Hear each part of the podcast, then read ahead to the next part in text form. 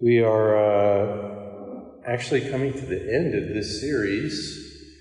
We're at the end of John chapter 17, and that is the great high priestly prayer of Jesus. Uh, and so I, I, think we'll have one more lesson in this series, which will be something like a review. Uh, it's a big, long list of these things we really need uh, that uh, beginning in the in Paul's letters and then this prayer of Jesus.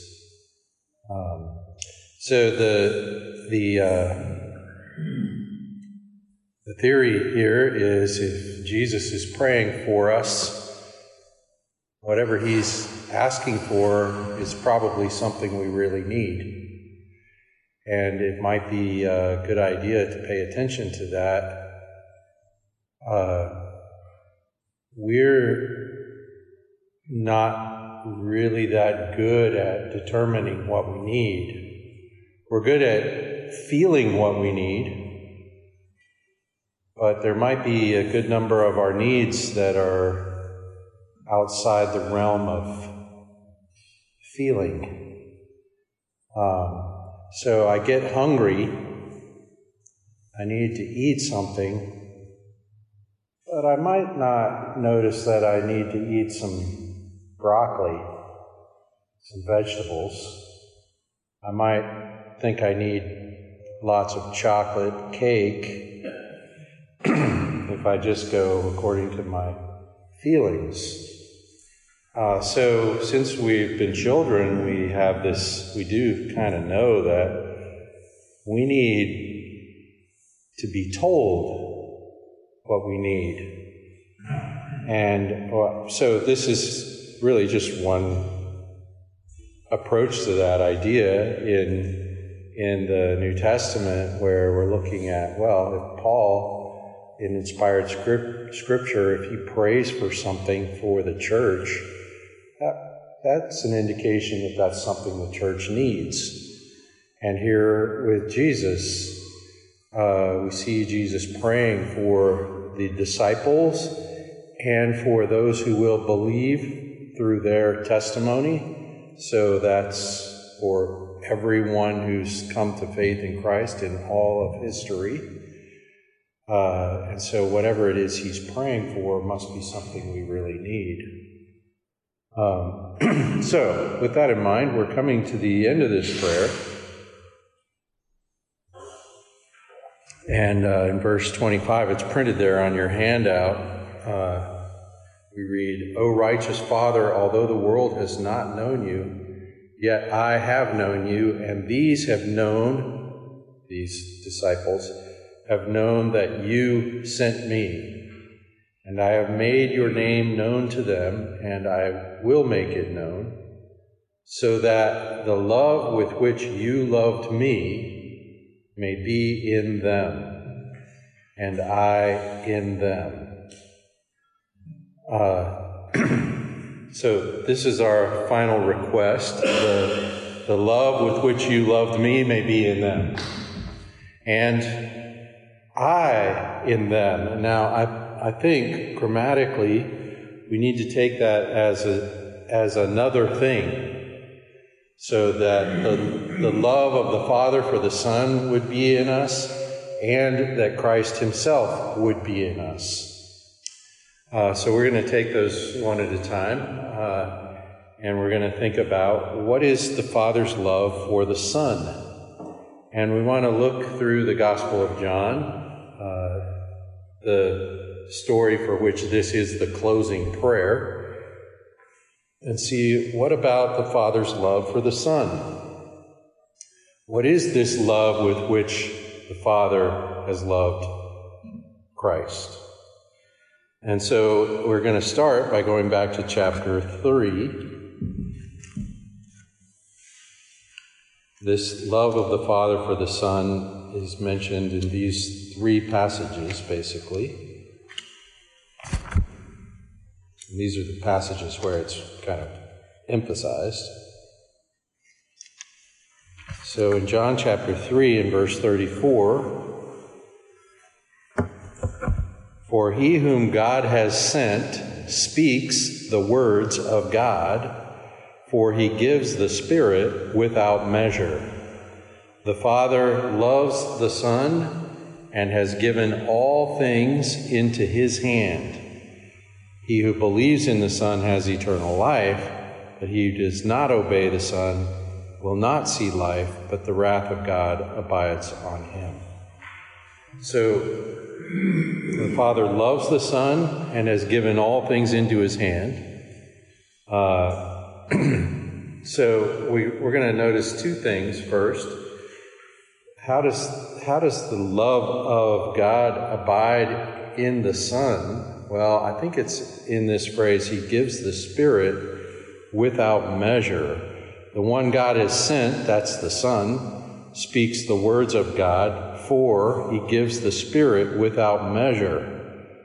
So the Father loves the Son, providing to Jesus the man, the incarnate Son, the, the total presence and influence and abiding power, energy, whatever you might attribute to the work of the Spirit in a man, uh, Christ has without measure, so that it's in absolute totality. The communion of the Son with the Father is by the Spirit.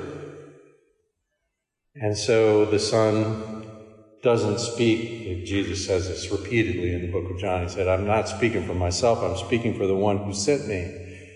And here we have a key in that reality that this that is the giving of the Spirit without measure.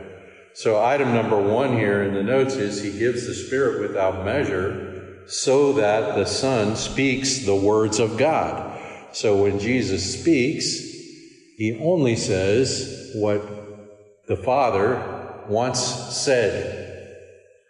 He also attributes this to his behavior and his actions and his miraculous deeds and everything he does. He says, I don't do anything independently. I only act according to the direction, I only act according to what I see the Father doing. Uh, and that vision is communicated in the person of the Holy Spirit given to Christ without measure. And then he goes, and says, then John says, more, the Father loves the Son and has given all things into his hand. He has given all things into his hand. Jesus says this at the conclusion of the book of Matthew, where he says, All authority has been given to me. Uh, and here in the book of John, the Son has the mandate of the Father. Uh, so he's been trusted with the work of God in the human race uh, completely, all things. And if we go on to read verse 36, he who believes in the Son has eternal life. He who does not obey the Son will not see life, but the wrath of God abides or continues on him. Uh, this is an important idea in chapter 3 of the book of John that the wrath of God is already upon, uh, well, it's universally upon all humanity, and the resolution of that is in trust in the Son, trust in Christ. So, so Jesus says earlier in this book, God didn't send the Son into the world to judge the world, but the world through him would be saved. He who believes in him is not judged. He who does not believe has been judged already. In other words, he stays judged. Uh, so that's there's a bit of a repetition. The wrath of God abides on those who don't obey. And here, obey is directly parallel to trust, believe in. Uh, and just in the very next chapter, Jesus says, This is the will of God that you believe in the one he sent. Um, so obey and believe are used kind of interchangeably here. So what's number two? Okay, number two, he has given all things into his hand, especially the matter of eternal life. The, what I'm going to call the eternal life mandate.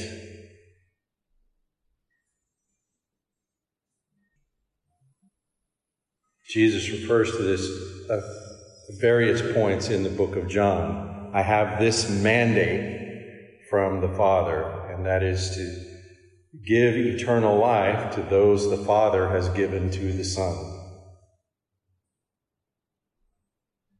That's the commandment of God, the mission, if you will, the commission of Christ is the eternal life of God's sheep.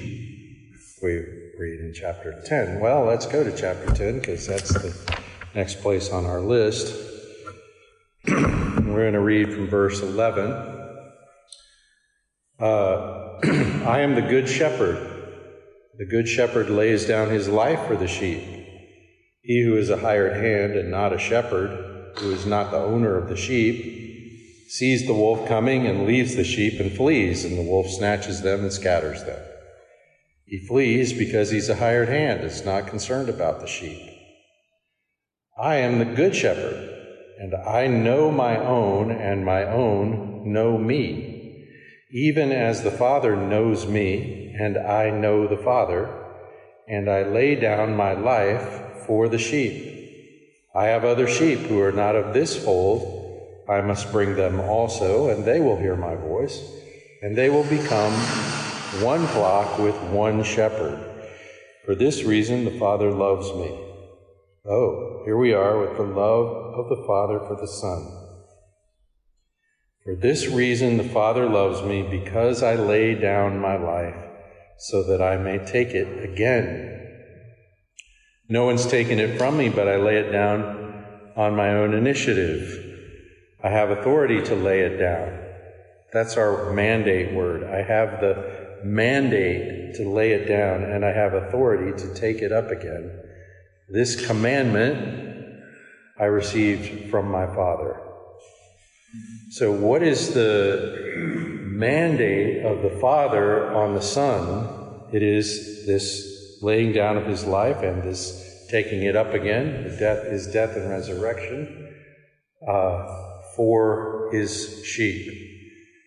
and here we read the Father loves the Son because the Son lays down his life for the sheep and takes it up again. And here it's curious, he says, of my own initiative, because typically in the book of John, he says, I don't do anything of my own initiative. And even in this context, you got to wonder how is this of his own initiative if it's a mandate from the Father? Well, he's saying, I'm, I'm exercising my own agency as well in obedience to this mandate from the Father. so the Father loves the Son because the Son lays his down for the sheep, lays his life down for the sheep, and takes it up again, freely choosing that, and in doing so, fulfilling the eternal life mandate. Um,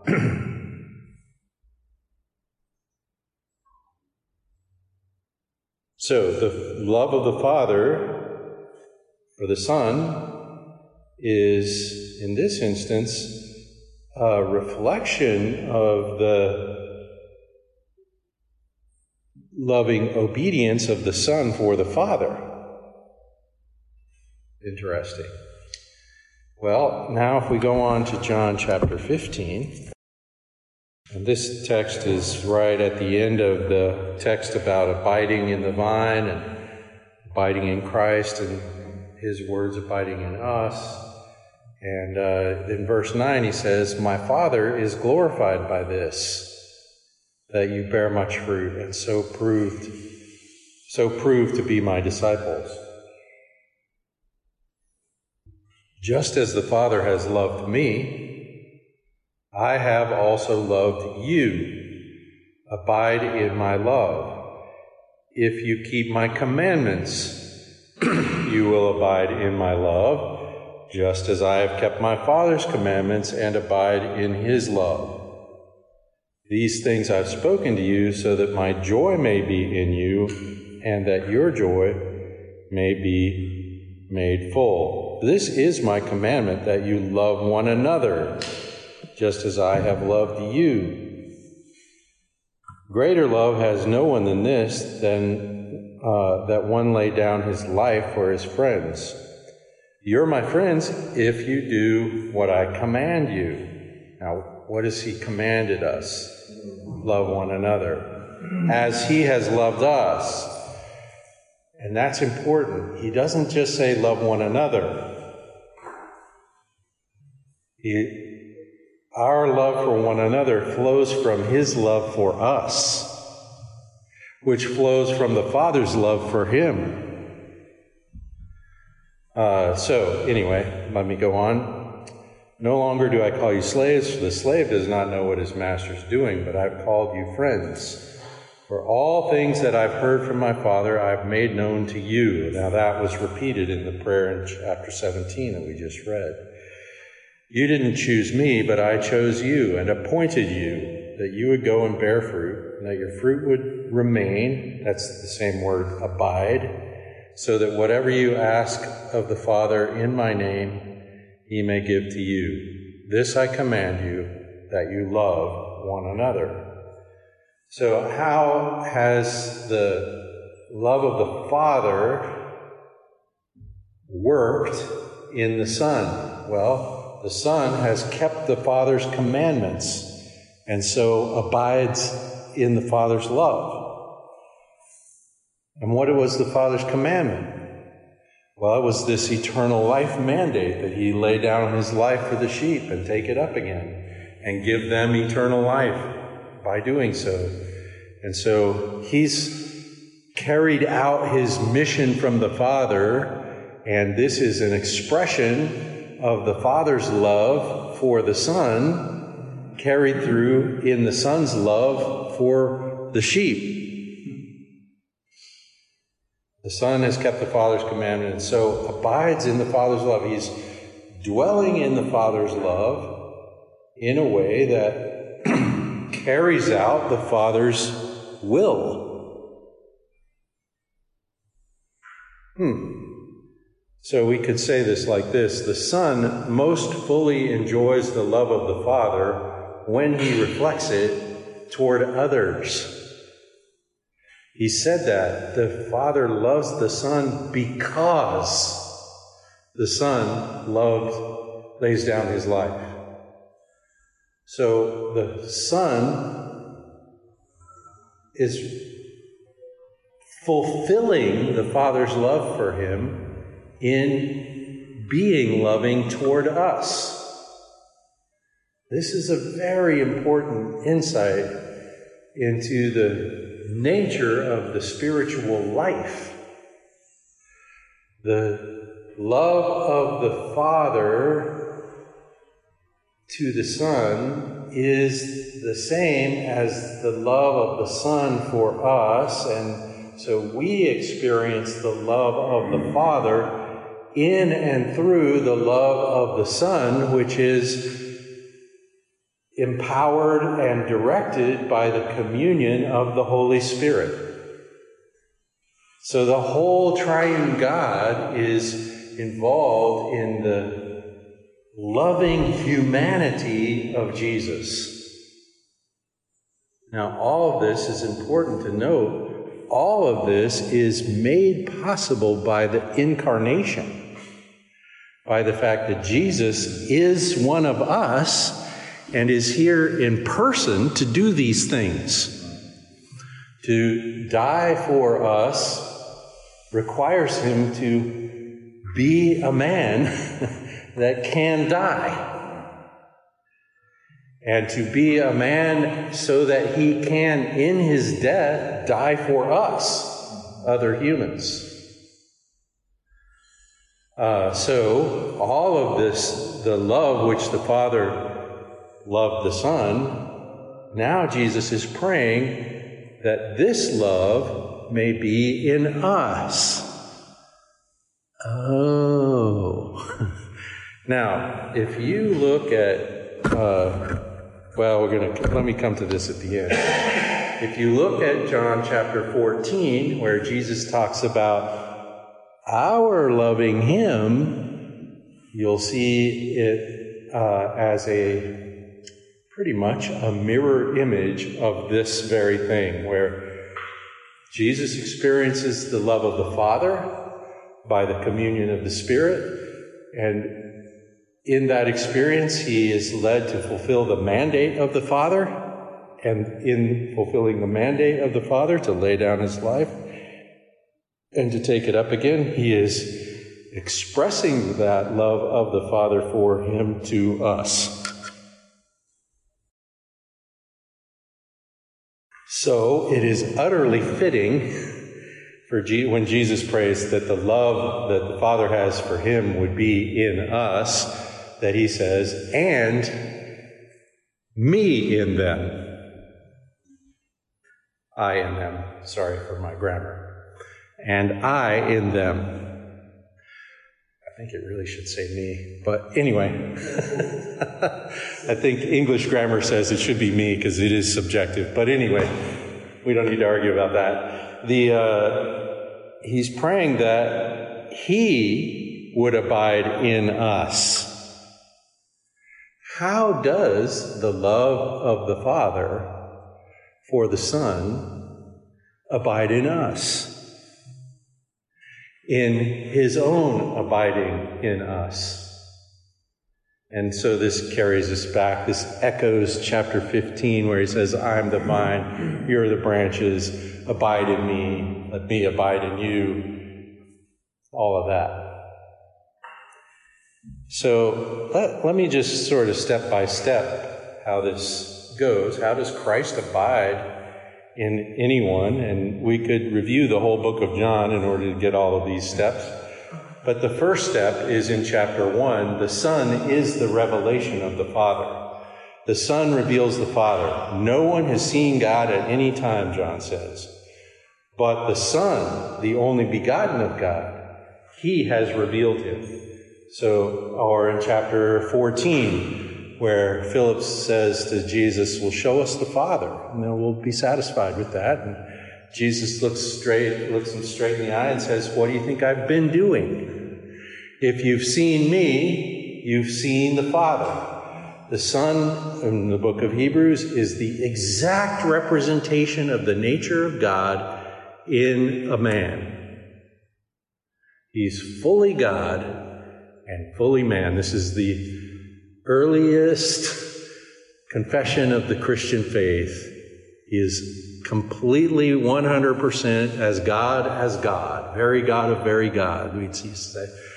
And he is absolutely 100% human. He's not some kind of hybrid. He just has both of these natures in one person. So, this number one here is the Son reveals the Father. Number two is we see and know the Father in the Son. We see and know the Father in the Son. Now, that those are like two sides of the same coin, right?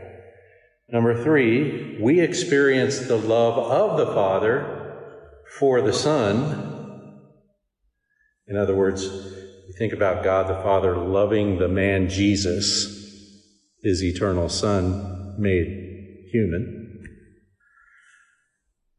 We experience the love of the Father for the Son in the Son's love for us. That's what we just read about. I lay down my life for the sheep. God so loved the world that he gave his only Son that whoever believes in him should not perish. So people are destined to perish, and the giving of the Son by the love of God is how we get out of perishing. so we experience the love of the Father in the Son. And so we come to possess the love of the Father for the Son.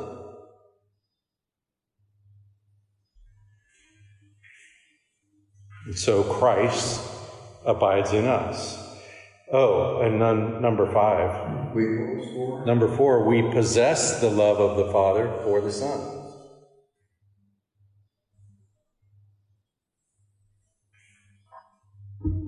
And number five, we express the love of the Father for the Son.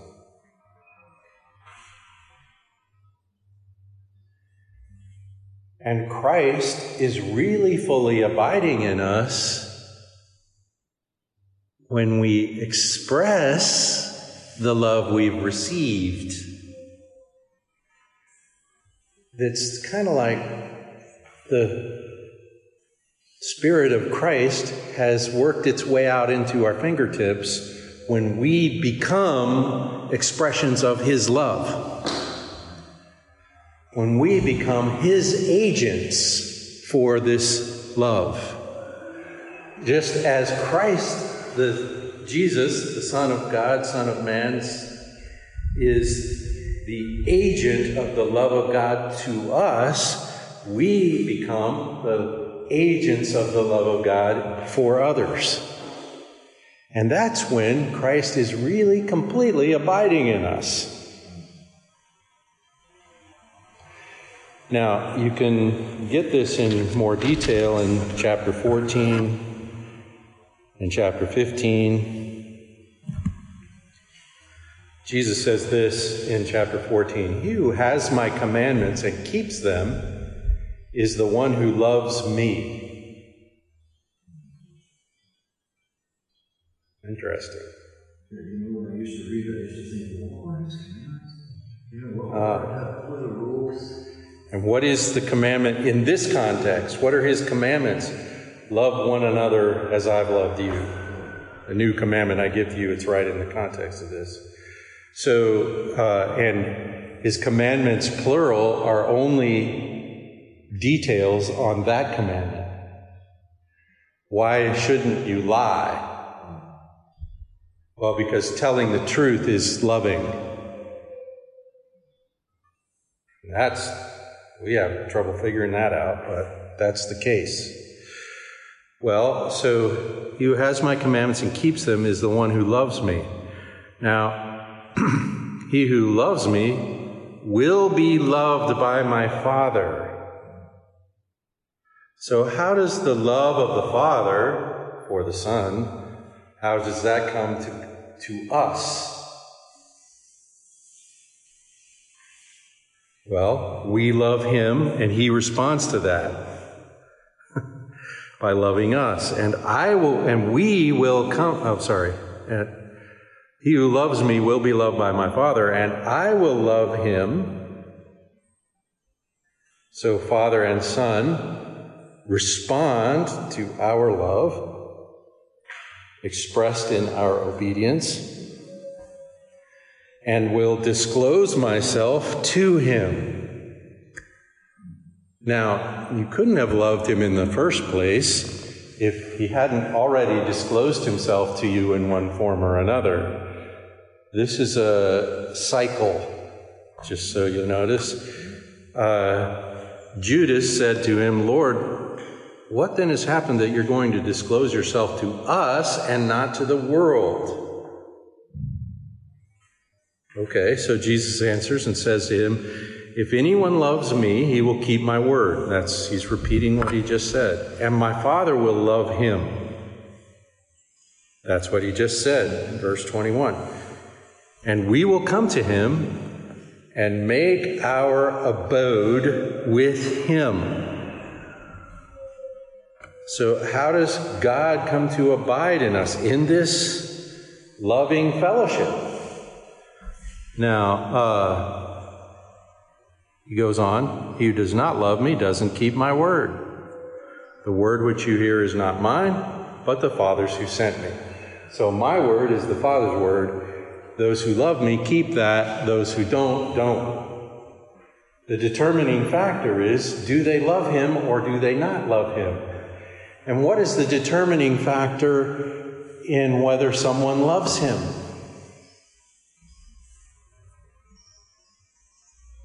You might say, well, this started to sound like well, if I obey him, that's loving him. No, obeying him is the expression of love for him.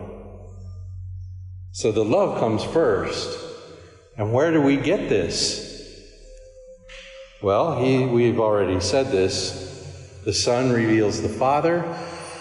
We see the Father in the Son. We experience the love of the Father for the Son in the Son's love for us. We come to possess that love, and then we come to express that love. And what verse chapter 14 says is, then more of that. When we express the love of God, the, God reveals his love more completely to us. And so we could read in First John, written by the same guy, we could read this We love because he loved us first. And that's the, the step that's in at the beginning before we read verse 21 of chapter 14. He loves us, we love him. Because we love him, we love you. And that expression of his love is an expression of love for him in, in sharing it with you. How do I love Jesus? By loving you. It's, it's a two way street. Well, it's a two channel stereo. I don't know how to say that. But, uh, and the Lord is responsive to that according to chapter 14. So apparently, He's letting us, He's revealing His love to us. And then when we respond in it by showing it, he gives us a bit more. He gives us a bit more. And one of the things I think you could also read into this is, say, from Philippians chapter 3, where Paul says, You know, the thing I really want more than anything is to know Christ. To know Christ is the prize of all prizes. Even, you know, I even want to know the fellowship of his sufferings, he says. I want to I want to know Christ to the extent uh, uh, to know what what's going on in Christ that leads him to die for our sins. And so Paul wants to engage in the, the life of sacrificial love. Why? Because it's a way of getting to know Jesus to know his love and then so what what should lead you to love others sacrificially to do something for the benefit of someone at your own expense because that's how you get to know this sort of love which is at the very heart of our eternal life. It's in letting go of life, in, in letting go of life that we find life. That's how Jesus said it. It's in living sacrificially for the sake of others that we experience life more fully. That we are living in the eternal life he died to give us. If we go on to chapter 15, this whole passage on I'm the vine, you're the branches, abide in me. Abiding in me, you bear fruit. Abide in me and I in you. The branch cannot bear fruit of itself unless it abides in the vine. So neither can you unless you abide in me. I'm the true vine. I'm the vine, you're the branches. He who abides in me and I in him, he bears much fruit. For apart from me, you can do nothing. It's just like he's repeating himself. Apart from me, you can do nothing. Now, people do all kinds of things apart from Christ. But here's the deal whatever is done apart from Christ is nothing. So, just you being a good person is not the point. There are lots of good people apart from Christ. And here's what all their goodness amounts to nothing. It is the only righteousness that matters is the righteousness that is a reflection of the love of God, that is born from the experience of the love of God and shares that experience into the lives of other people. Uh, other things you do apart from Him, nothing. That's the judgment of Jesus here. If anyone does not abide in me, he is thrown away as a branch and dries up. They gather them, cast them into the fire, they're burned. Now, if you abide in me, and my words abide in you, ask whatever you wish, and it will be done for you. You see, if you abide in him and his words abide in you, what you wish is what he wishes. Well, so we begin to reflect this thing that Jesus was a perfect uh, model of, which is I do what I see God doing. I act on His guidance and direction, and I never do anything else. My Father is glorified by this. He says that you bear much fruit and so prove to be my disciples. And here's the key just as the Father has loved me, I have also loved you. Abide in my love. If you keep my commandments, you will abide in my love.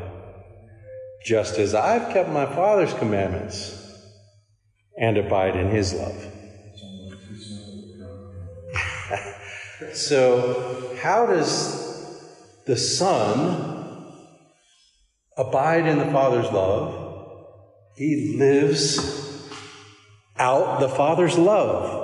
So the love of God for him is perfectly, perfectly reflected by him toward us, and most perfectly in his death. Uh, this is uh, the reference to Romans chapter 5. God demonstrates his own love toward us in that while we were still sinners, still against him, Christ died for us. So the love of God is perfectly expressed in Jesus' fulfillment of the eternal life mandate in laying down his life and taking it up again for our sake.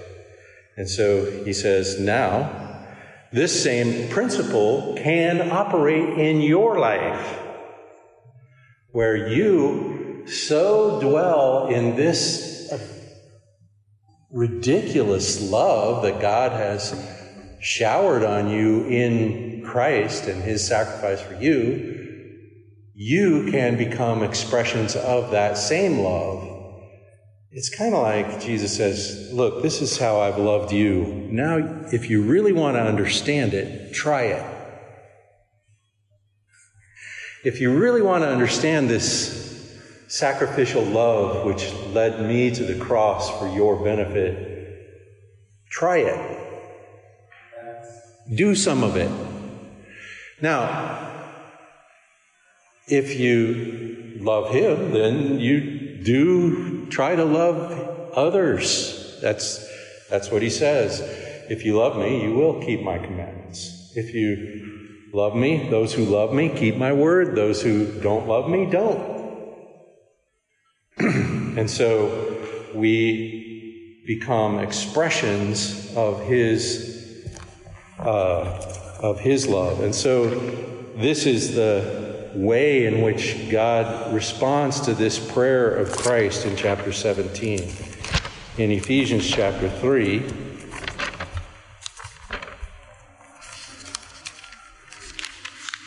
This leads us back to, may, might have been the very first prayer we looked at in this teaching series, where Paul is praying for the church. What does he ask for?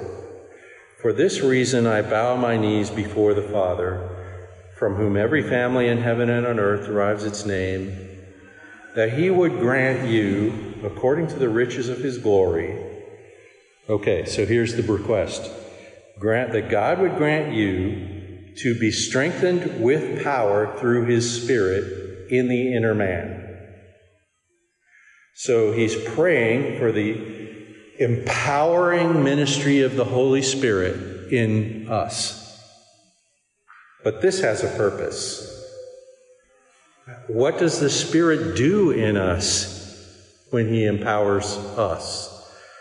So that Christ may dwell in your heart through faith.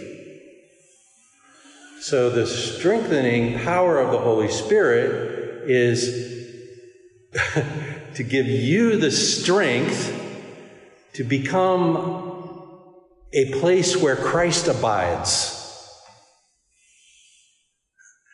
Apparently, you don't have the strength uh, in yourself for Christ to dwell in your heart. So the Spirit empowers you to be strong enough for Christ to occupy your heart. Oh, yeah, thanks for saying that because here's the next thing so that Christ may dwell in your hearts through faith, and, and that you, being rooted and grounded in love, may be able, may be able. This is a thing that requires the strengthening ministry of the Spirit in you for you to comprehend with all the saints what is the breadth, length, height, depth, to know the love of Christ. This reminded me of the that, that movie, uh, Jack Nicholson, Tom Cruise, all uh, a few good men, and uh, Cruise is cross-examining Jack Nicholson, and he says to him, "I want the truth." And Nicholson's line is, "You can't handle the truth." Well, this text tells you you can't handle the love of Christ. If you're going to handle the love of Christ, you need the Spirit to work in you to be able. The love of Christ is so magnificent, it will just flatten you if you are not empowered by the Spirit of God to receive it and to really maybe start to get it, to comprehend with all the saints what is the breadth, length, height, and depth? To know the love of Christ, which surpasses knowledge. In other words, this thing you can never really know completely, you will begin to know if the Spirit strengthens you to get it. Oh my goodness. and that is what Jesus is praying for in chapter 17 of the book of John that the love with which the Father has loved the Son would be in us. And it abides in us just as it did in Him by the giving of the Spirit, by the ministry of the Spirit to strengthen us. Here's something I've noticed about, well, being a sacrificially giving person. I find that very hard to do, to go to some trouble, to do something that's good for someone without any expectation of return, without needing them to appreciate it. that is that is not our normal fallen human way. I don't just like doing that. I, if I'm going to do that, it means that the Spirit of God has to let me see His love for me. And the overwhelming magnitude of that moves me to be a reflection of that same thing. And it's for His glory, right? I, I, I don't want you to know how loving I am. I want you to see in me how loving He is. And that is a big difference. I, I could try to be more loving. Ugh.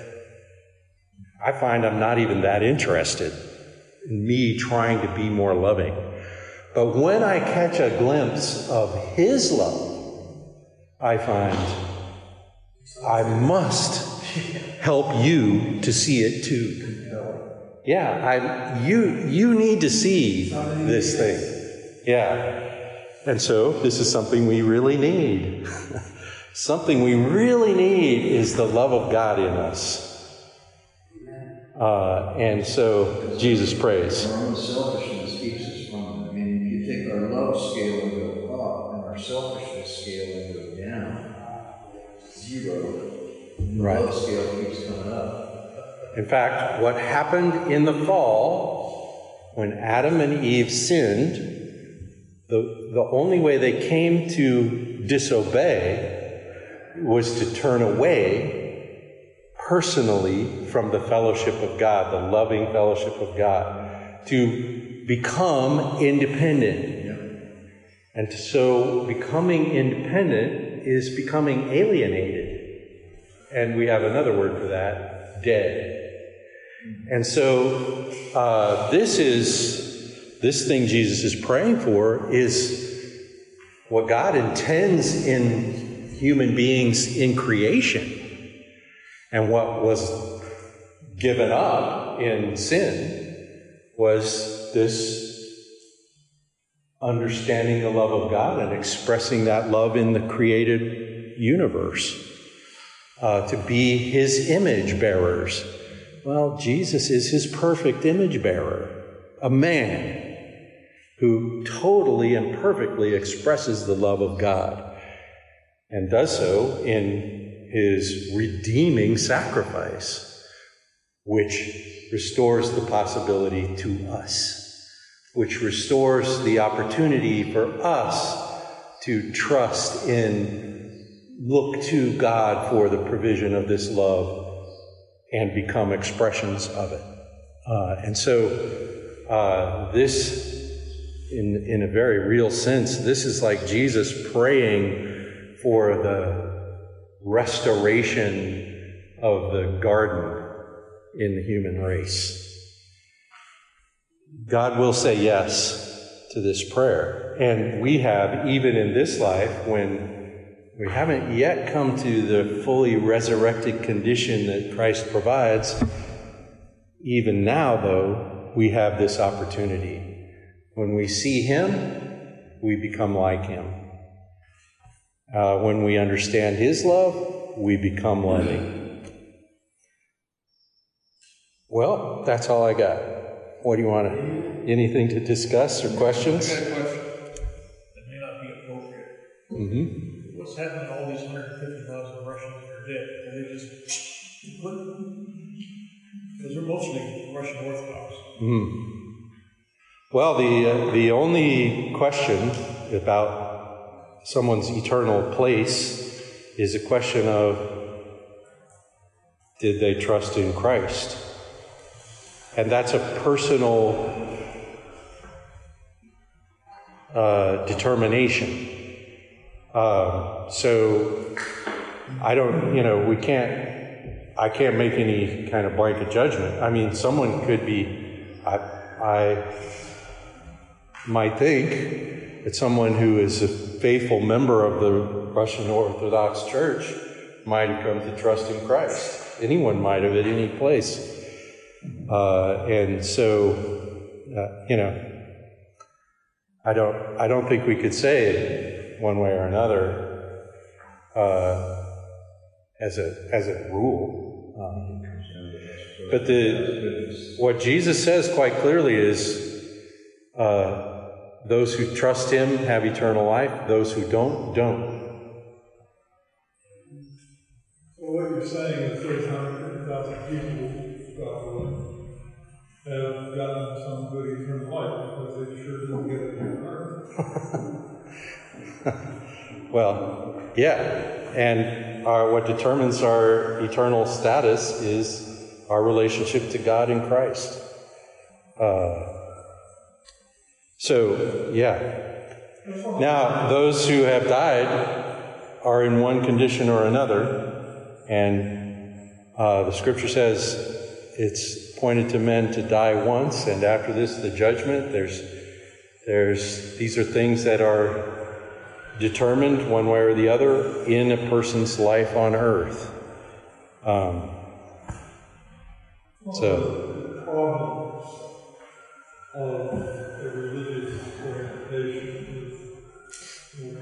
what about this evil thing? How does this really function and why does it?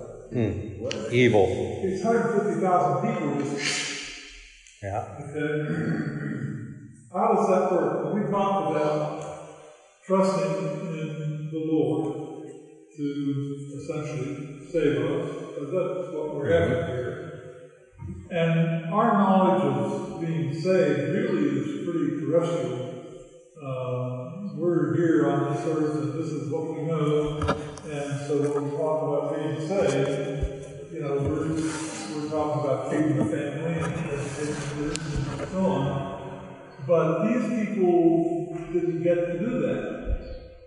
That wasn't their saving. They, they had to be contented to believe. And that's what they're asking us to do, to believe we will be saved in the afterlife because we ain't getting here.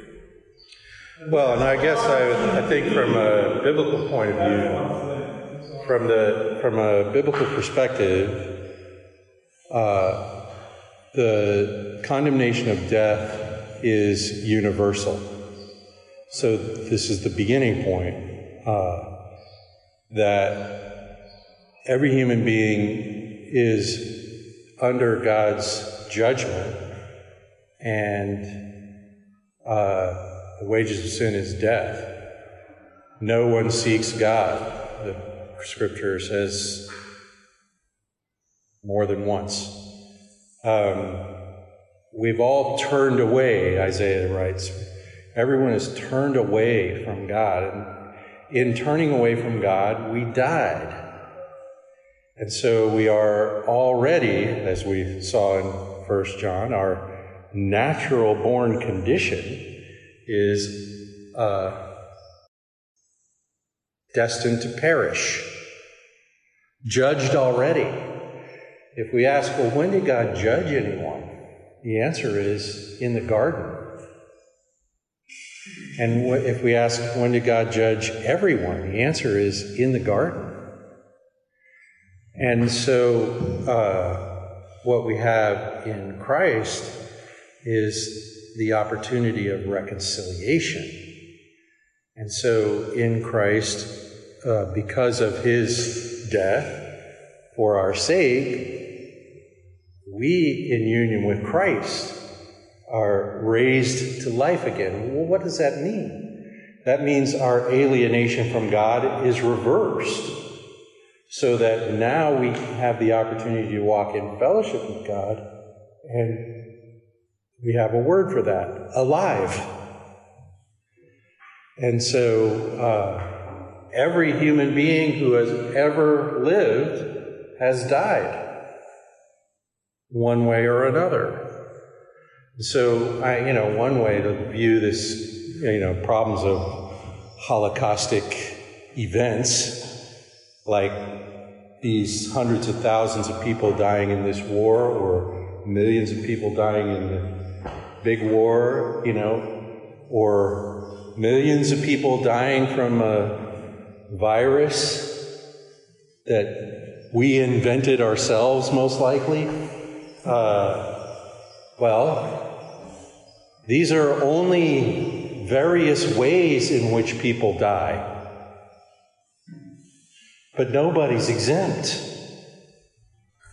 Uh, now, some of us get a more pleasant life, some of us get a longer one. None of them are very long. And so the the to me the inescapable reality of human existence is the judgment of death. And so what is that unescapable? The gospel, the good news, is that God has provided an escape. And that escape comes in the Son of God, made flesh, who offers his himself as a sacrifice for sin. And so reconciles us to God. And in that reconciliation is life restored. Because life from all time only happens from God. So if you're disconnected from God, you're disconnected from life. You're, you're, you live in a dying state. So whether we're talking about I mean, we could pick our millions of people. Our billions of people have died. What happened to them? The answer to that question is the thing that happens to everyone unless it was interrupted by restored fellowship with God in Christ. Which is really God's business, too. God's in the business of saving people. But Jesus says, I didn't come to condemn the world, I came that, you know, to, to provide eternal life. There's still a lot of unanswered questions. I've never been able Really? to get my brain. And, you know, and everybody thinks about it. What happens to kids that, uh, half a year old or something, and rock on their head, they, they never understood God. What happened to people in Africa that nobody's ever heard of? What happened to the mentally insane? Do they all of a sudden come right before death and uh, able to say, okay, I accept God? There's so much there that we look at because we're all I hope sane. And the most important thing in one Christian life is only one thing, and that's salvation. And you got to get that. A lot of people, once they get to that point, they're deviated away from it by saying, I know I'm going to be there because I've done these things that hmm. will get me there. That is the biggest misconception of the human race. Is, is what they do that has nothing to do with it. But they don't understand. They the better I am, the more times I go to church, play the piano, the drum, I'm to get there. It will not get you there. But you know, the thing that is, helps me is it's God that enables us, any of us, to be saved. Not us, it's Him. In Russia, in China, anywhere, it's God's enabling, otherwise we never see it. It's not me and my, my, it's not, I didn't get scared into loving Christ. He came he does, does he do it to everybody? Pardon me? Does he do that to everybody? Apparently not. me? Well, that's up to Him. These people have a story story. These people that war and they have a story. Mhm. If that's what this story is they do, maybe they don't have also. They exist. If you believe in them, I, I believe that they're safe. You know, that somewhere they don't come, sometimes that they didn't know. You know, the thing is, Well, and we don't know. I mean, we're trying to answer a question that's not our question to answer. I, you know, it's uh, the the scripture says very plainly that uh, ev- no one comes to Jesus unless the Father draws him. That everyone who the Father draws comes. That there and that the Father doesn't draw anyone that ends up not showing up. And that if anyone comes to Christ, Christ never turns anyone down. Uh, so there's the operation of the sovereign plan of God in all of these things, and we are in way over our heads. So the the one one problem we have though is we have this idea of justice. We think there are innocent people.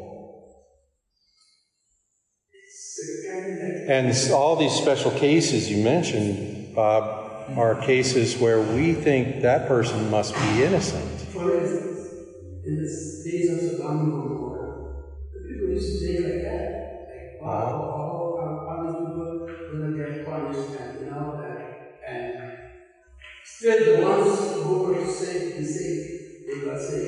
So the scripture says, the scripture says, no, there, no one's, no one's in, in Adam all died. That's, the Bible says that. Now, I don't, I might not like it that the Bible says that, but it's not unclear. Uh, now, when we think of some of these special cases, though, I personally, uh, well, let's take an infant who dies. I think there's some indication in Scripture that because that infant never had any consciousness to make a decision, then that infant is included in the body of Christ. That's what I actually believe. But I have to admit that that is kind of a hopeful belief. I would say the same thing about people of diminished capacity. Um, you know, where they're not really able to, they, they're not able to formulate faith. Okay? Well, then, how does such a person, how does that infant or that uh, disabled person, uh, how are they saved? Assuming they are. The, the sacrifice of Christ is applied to them. There isn't any other provision. And so I like to believe that the sacrifice of Christ is applied in certain cases when people can't consciously formulate faith. If you become a, you become a child, you know, Mm-hmm.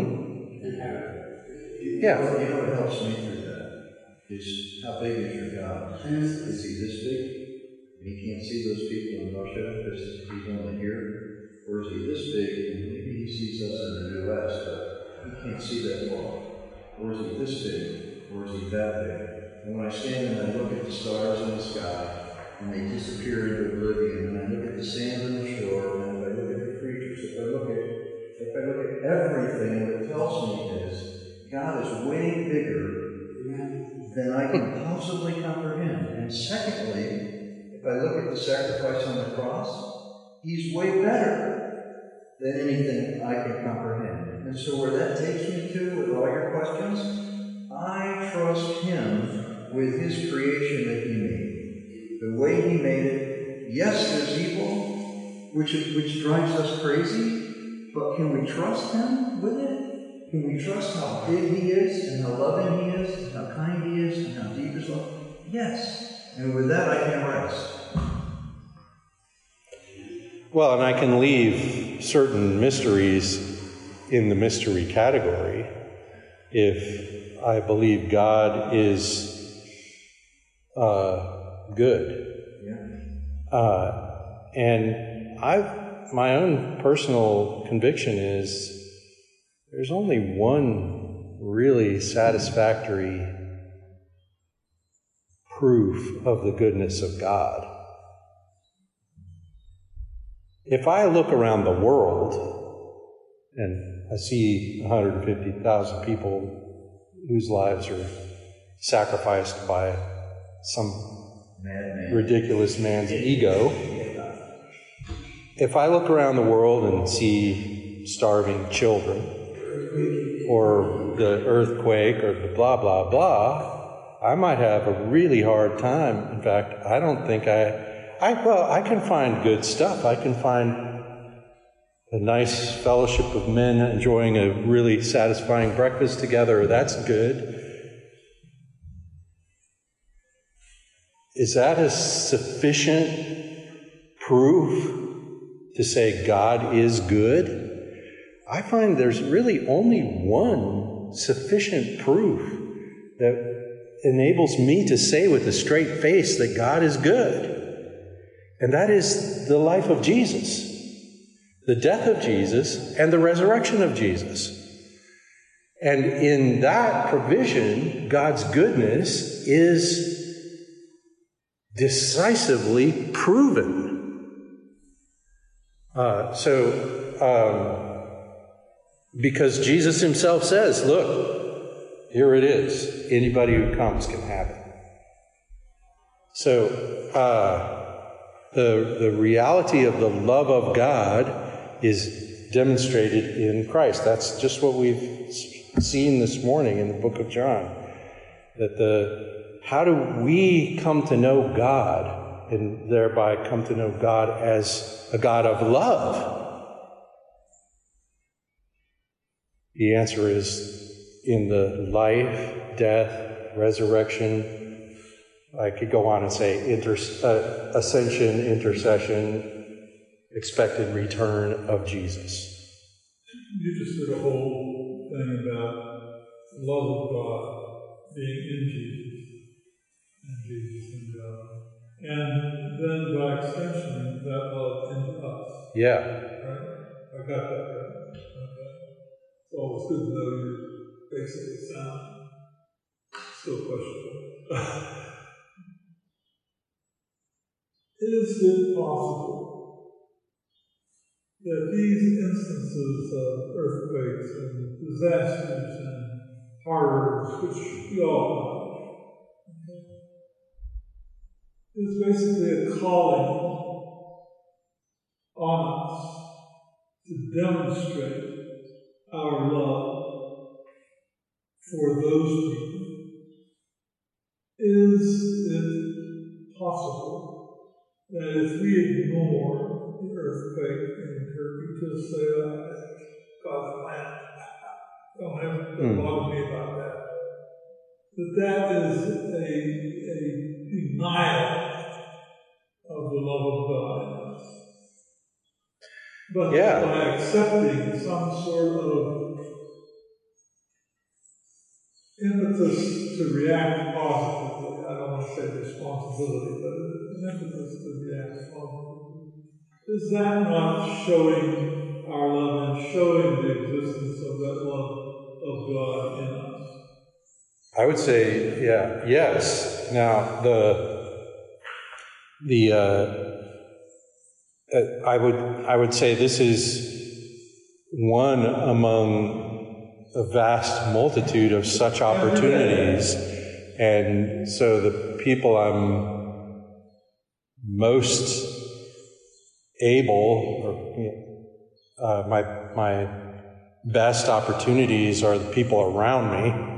But in the modern age, people are much more around us than, you know, in those days not too long ago when there could be a massive earthquake in Turkey and we'd never know. Well, now that does present before us an opportunity for the expression of this reality.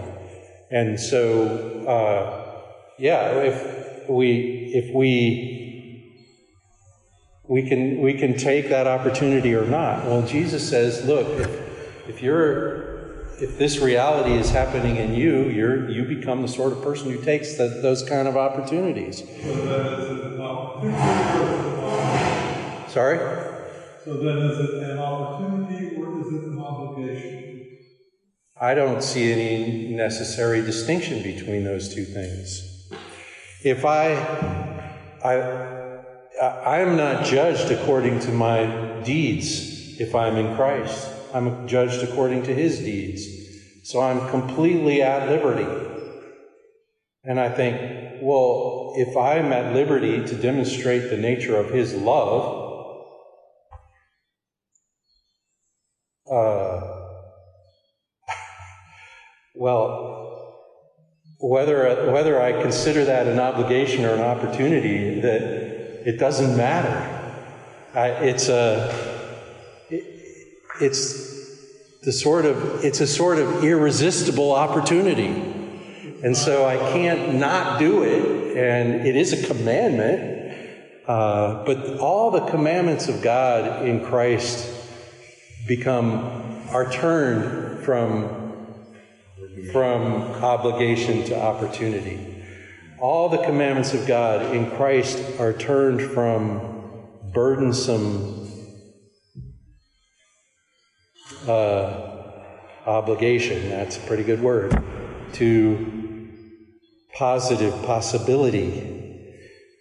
In, in my apart from Christ life, I, I can understand that it's good to be loving, and I can, I, I can only be frustrated in my efforts, and I can only experience the law of God, if you will, as law. In Christ, I experience the law of God as good guidance and as positive opportunity. Uh, it's like, well, if I, if I, let's just take one example. Thou shalt not commit adultery. Well, nobody on their wedding day, or at least it would be really odd for someone on their wedding day to be uh, thinking about how one day they hope to cheat on this person. Nobody wants to commit adultery because they love their spouse. And yet, people do come around to committing adultery all the time. And the, the question then is well, how does, how does the love of God operate? The love of God operates in marital faithfulness, in expression of love for your spouse. Um, and in the, in the burden of the law, the law judges us. In the liberty of Christ, all the judgment has been carried out already in Christ. There's no judgment left for me, so I'm free. The scripture says, well, if you're free, then why don't you just keep on sinning? And the answer to that question is because sinning is stupid and ridiculous. Sinning is insane. Sinning is the thing you were saved from.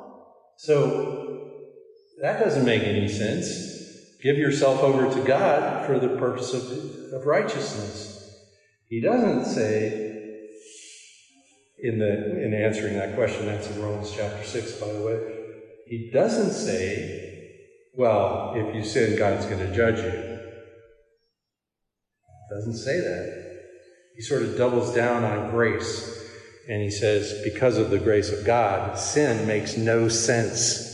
So now, if we think of that positively, if I have an opportunity to share the love of Christ in the world, well, that is an obligation. It's part of the law. The law is love your neighbor as yourself, it's a commandment. And yet, because I'm in Christ, that commandment operates on me as an opportunity, as a positive opportunity and not as a burdensome obligation. We were talking about the old theological principle of the third use of the law here, in case anyone's curious. Okay, well, we've gone more than an hour, so let's uh, let's call it quits.